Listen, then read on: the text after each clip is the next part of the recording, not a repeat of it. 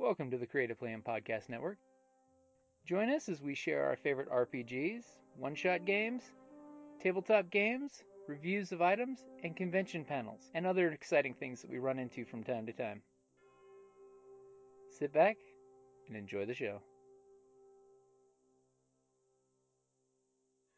Hi, this is Kelly, aka Trixie from Ragnarok and Roll, a Scion to Ragnarok story, and Tilda Wimblewick from D&D Journey of the 5th Edition.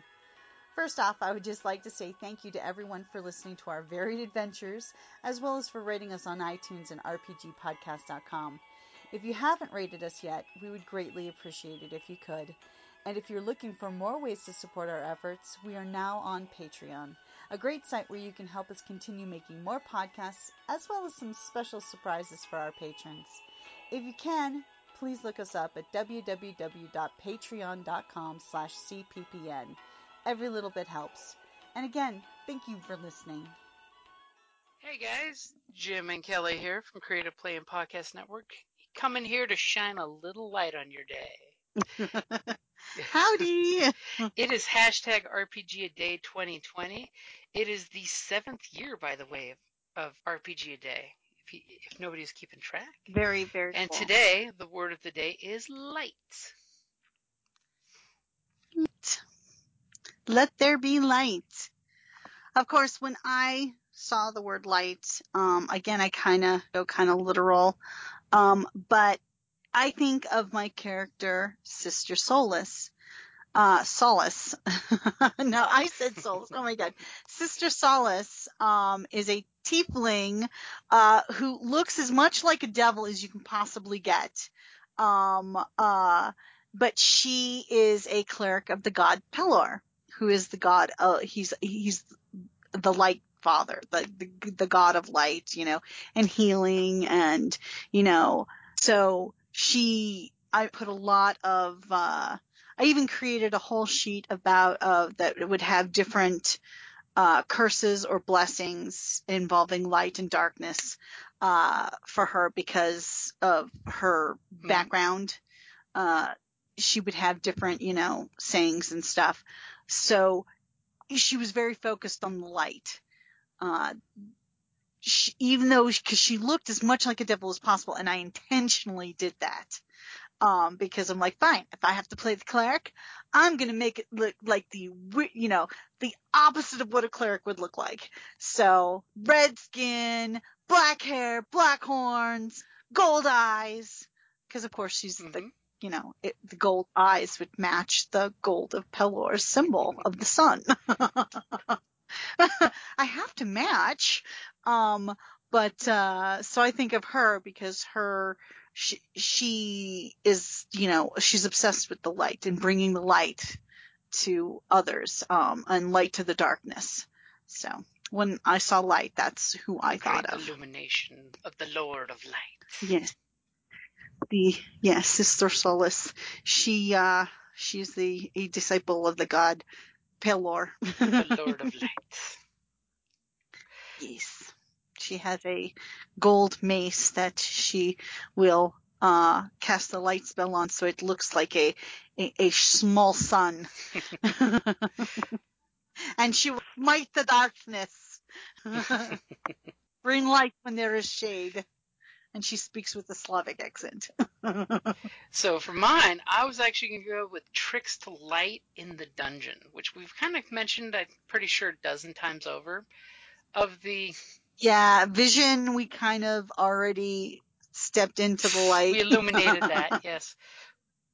We We illuminated that dispelled the shade. So it's it's one of those of as you know, and it's not just in D and D. It's in pretty much any RPG. You can use the light or lack of light in a setting to help set things up. I mean, I mean, sort of like what you said yesterday in the desert. You could use blinding light, you know, to to jet, play with your players' heads because it's the blinding light. You can't see the bad guy. It's like that fighter plane that comes at you from the sun. You know, you Mhm. can't see your Yep. target. That could even be used for sci-fi enemy craft approaching you with the sun to its back, you know. So Mhm. tricks of the light are something that you can really use for and against your players, you know, to just, you know, make the players think of different ways to do things. I mean, how many Star Wars groups have we had where a, a Jedi whips out his lightsaber to use it as a torch?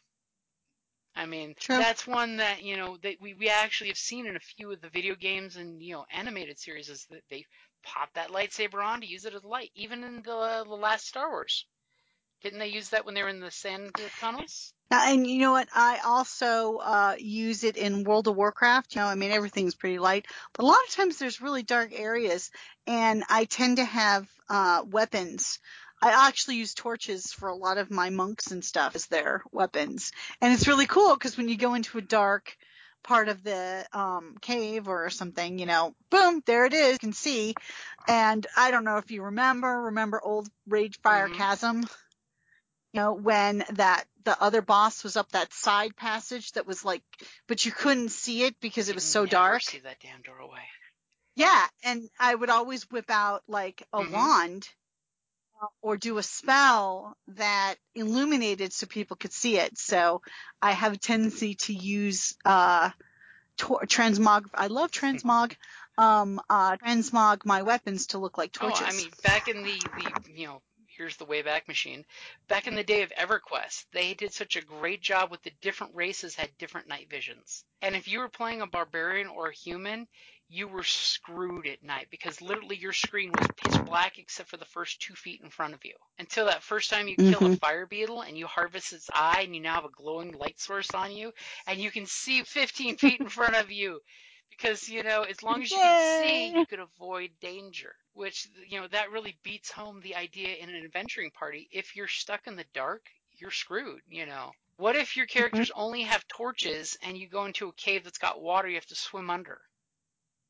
Well guess what? Your Mhm. torches are now ruined you know so you then have to come up with a different Yep. light source you know which you can the GMs can always throw the players a bone and come up with something like there's glowing lichen in this tunnel. Hopefully one of the players picks up on the idea of hey, I've got a glass jar. I can fill my jar with glowing lichen and have a glowing light source on me. Or just to go back to the old EQ days, you find a fire beetle that's glowing there. Can I harvest its gland? I mean, even in the monster manual, it talks about the gland will last a couple days. It's just that a lot of folks don't think of doing survival or nature role to think about, can I harvest parts? Because that's not really a thing that D&D does anymore. You know, it's not like you're harvesting, you know, it's not like the game Monster Hunter where you're harvesting every square inch of every monster you run into, if you're lucky. Yeah. Uh, very good point. And that's why I always try to find some type of either, you know, magical backup. Um, that's why I always ask, hey, uh, if, if there's more than one caster in the group when we're set doing session zero, hey, do you have light? Do you have light? Okay. They none, none of them take it or that type of thing. And, and I'm like, okay, well, what are the other races? When I find that out, then I like, okay, I have to take, you know, um, which with the last one, with the daggers of Freeport, changelings can't see in the dark, even when they change shape. Yeah, Jim, uh, you, uh, erased that eventually. it took uh, almost a year, uh, but, uh, got a, uh, a, a light source that, uh, um, I put into, it's a stone that glows. Just a little light, you know, like the light of a candle. Um, Uh, and I had it mounted into a necklace, you know, just, you know, wire and cording, uh, easy peasy. Uh, but it's so I don't have to worry about, hmm you know, keep it in a pouch. Because there's there's nothing And worse than a group that's running down a dungeon with a bunch of torches and a single hobgoblin wizard comes out and casts wind gust down the tunnel. hmm And then And now all of a sudden you hear like a scene from Aliens, the goblins crawling out of their murder holes in the pitch black darkness. Yeah, because I think I'm the only one in that group that does not have some type of dark vision or low light vision. in that group, I think you're right. Because Yeah. yeah. everybody, uh, Yeah, tiefling, half uh, orc, half orc, um, uh, half elf, um, what is, uh, the where is the half elf?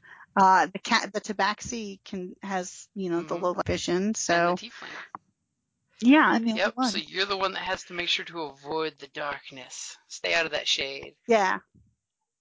And of them took light. I'm sorry, I had to have prestidigitation and vicious mockery.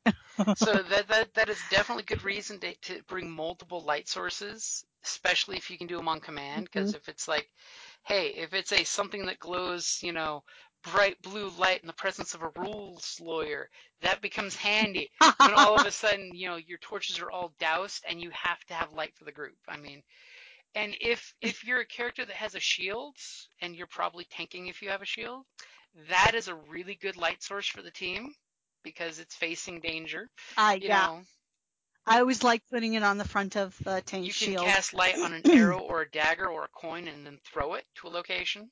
I'm always a huge fan of, you know, light dagger and then throwing it into a bad guy. Then they become the light source. yeah, Mhm. that's a good one. as well as the whole uh, make sure like glow rod was a classic D&D item that you can have. It's basically a crystal, you bang it against something and it glows like a glow stick, you know. Super translatable to most players in this day and age that they can just, you know, oh, it's a magic glow stick. You know, that way you Mhm. can immediately have the whole oh, this makes perfect sense of what this is if it's not a torch because who wants to get their tinder kit out and actually have to light a torch? Yeah. Not to mention Although with prestidigitation, I can light a candle or That- small and that's fire. another good one there is you can make a, a small flame and you know after all look at the old d&d style that uh, when you made a campfire it was equivalent of five torches that the group could then take out of the fire and use as light. So that Mhm. way you always have an option out there. Uh, let's see there's always uh, you could use alchemical fire. That's always a good one for making instant light. You know just gonna, gonna say the classic oil flask. There's a reason for that Mhm. oil flask i'm just gonna say Yep. and it's not just the uh, for the lamp you could also uh, rig like uh, use alchemical fire and say hey gm can i rig a booby trap up so that breaks open if someone hits a tripwire that, Mhm. that's one that i've done before there's the uh, use Light can be used as a weapon too. light can be used as an alarm clock look in the era back when they used to take the candle with the nails to keep track Mhm. of time when you're you know in, in underground Yep. Although remember, uh, when we were the Scion, um, dwarves in the, uh, um, Norse tradition, uh, were, t- would turn to like stone. and think of how many dwarves Carrie killed just by, you know, shining a light on the, she like brought the Yep, sun she used her sun power. the smackdown at one. Exactly. She used her sun power and that she would just, she was creating statues right and left. she was. So, so Mhm. light is an important thing. Look at how many movies we've all seen where the dying of the light is the groups being screwed. I mean, you know, Riddick, the Mhm. first one. You know, how many of the players were were saved by the light? Being Pitch black. pitch yep. black.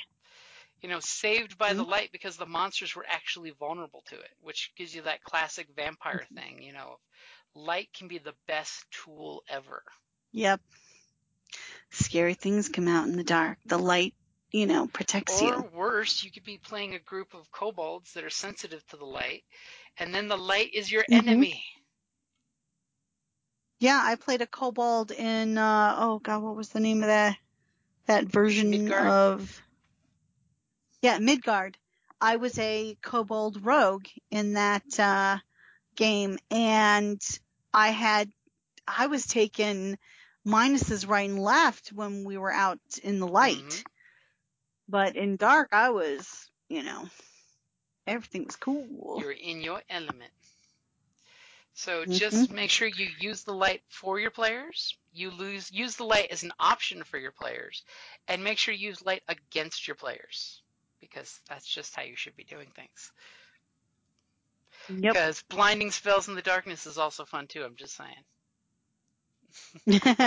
and there's that spell darkness, which is the There opposite, is. you know, where it There you go, harkening back to the shade. Mm mhm. And hey, as as a GM, if you're carrying a light source, your players are depleting one of their hands for things that they can carry and do. Just gonna throw that out See, there. that's why I always cast light on something so that that doesn't Because you happen. can't have a sword and a shield and a torch too. What are you gonna sacrifice for the light? exactly. Alrighty, so Mhm. that's that's gonna be a good place to wrap it up there for August the 9th, light. Let there be my light. favorite line. Aziz, light.